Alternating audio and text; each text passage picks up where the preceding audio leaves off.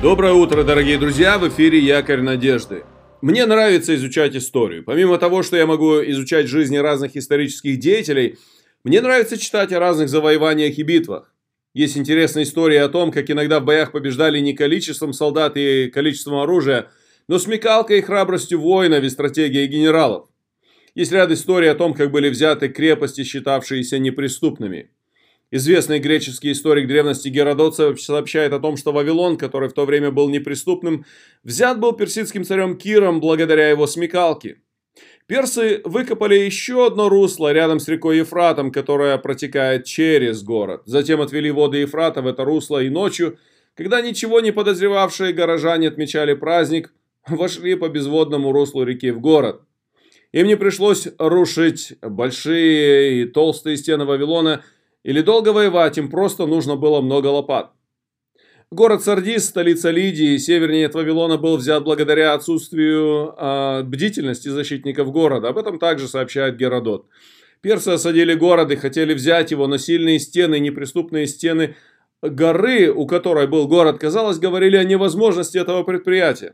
Однажды один персидский воин заметил, как один защитник-лидиец уронил шлем и затем спустился за ним по внутренней части скалы. Позже вечером он исследовал скалу и нашел, что внутри она была рыхлой и имела много дыр. Он взял с собой других персидских солдат, и вместе они поднялись по внутренней части скалы в город и взяли его без особого сопротивления. Есть еще одна история о том, как Александр Македонский взял город Тир. Он решил взять город Тир, который тоже считался неприступным, и находился на острове недалеко от берега.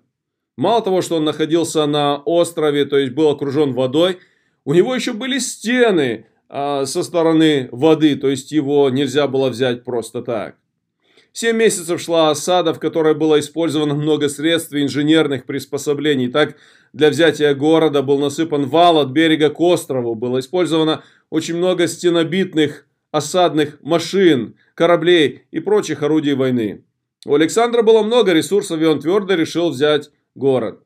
Через 7 месяцев город был взят. Македонцы потеряли 400 человек, тирских защитников погибло намного больше. Около 7 тысяч погибло во время штурма. 2 тысячи были распяты на крестах вдоль моря. Около 30 тысяч было продано в рабство. Мы можем говорить о других крепостях, таких как Масада и другие. Причем тут крепости? Вроде бы мы рассуждаем о героях веры. Давайте обратим внимание на еще одно взятие крепости из библейской истории. Давайте вспомним об этом. Итак, мы читаем послание к евреям, 11 глава, 30 стих. «Верою пали стены Иерихонские по семидневном обхождении». Этот текст напоминает нам о взятии города Иерихона. Израиль перешел через Иордан, и первый город в обетованной земле был город Иерихон. Им нужно было взять его. Но беда была в том, что этот город был сильный, укрепленный. В то время он был неприступной крепостью для них. Бог повелел Иисусу Новину использовать очень необычный прием и необычное оружие для взятия города. Воины должны были обходить город в течение семи дней. Вместе с воинами шли священники, несшие ковчег завета и семь юбилейных труб. В течение шести дней они обходили город молча, а на седьмой день они обошли город семь раз. В седьмой раз, заканчивая обход, священники затрубили трубами, а весь народ громко закричал. И в этот момент обрушились неприступные стены Иерихона. Стены пали, город был взят. Кто-то может сказать, что Иисусу Новину и всему народу получилось взять город благодаря необычному способу – трубам и семидневному обходу. Я скажу, да и Библия говорит так, что Иерихон был взят благодаря вере. Бог разрушил Иерихон, но от Иисуса Новина и всего народа нужна была вера что это так и произойдет. Более того, им нужно было что-то сделать для этого. Они могли поверить, что Бог может разрушить город и ничего не делать, просто стоять у Иерихона и смотреть, но ничего бы не произошло. Бог не просто сказал, что стены могут пасть и падут, но Бог повелел народу быть участниками этого дела. Они со своей стороны делали свое дело, а Бог со своей стороны делал свое дело. Как взять неприступную крепость? Какие орудия употребить? Сегодня для взятия каких-то укреплений можно использовать пушки и танки, самолеты и другие средства. А что если всего этого нет? А что если нужно взять другое укрепление, не бетонное и даже не физическое? Что если укрепленный пункт или крепость представляет собой не физическую, а духовную крепость? Что если на уровне мыслей в тебе самом есть неприступные крепости? В Библии есть один интересный текст. Второе послание Коринфянам, 10 глава, с 3 стиха написано так. Ибо мы, ходя во плоти, не по плоти воинствуем.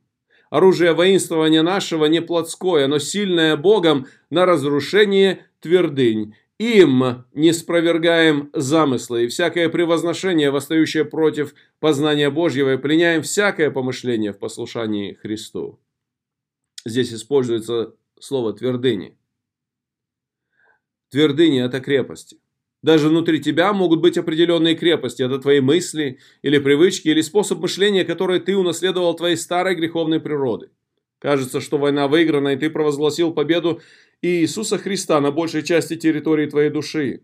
Но есть части, которые, как крепости, не хотят сдаваться и быть послушными Иисусу.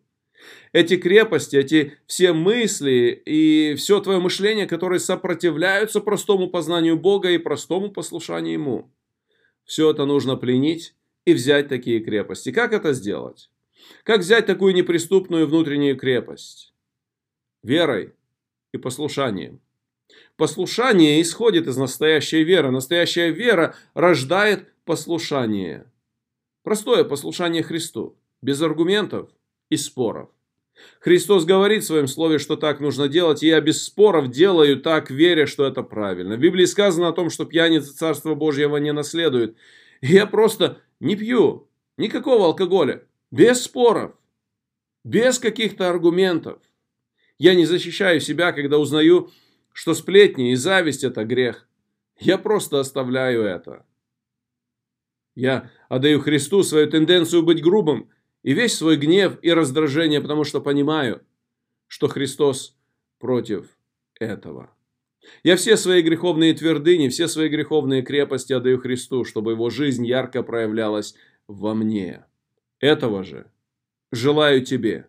Пусть Христос живет в тебе, пусть его жизнь наполняет тебя абсолютно, полностью, во всем. Благословений тебе в сегодняшнем дне.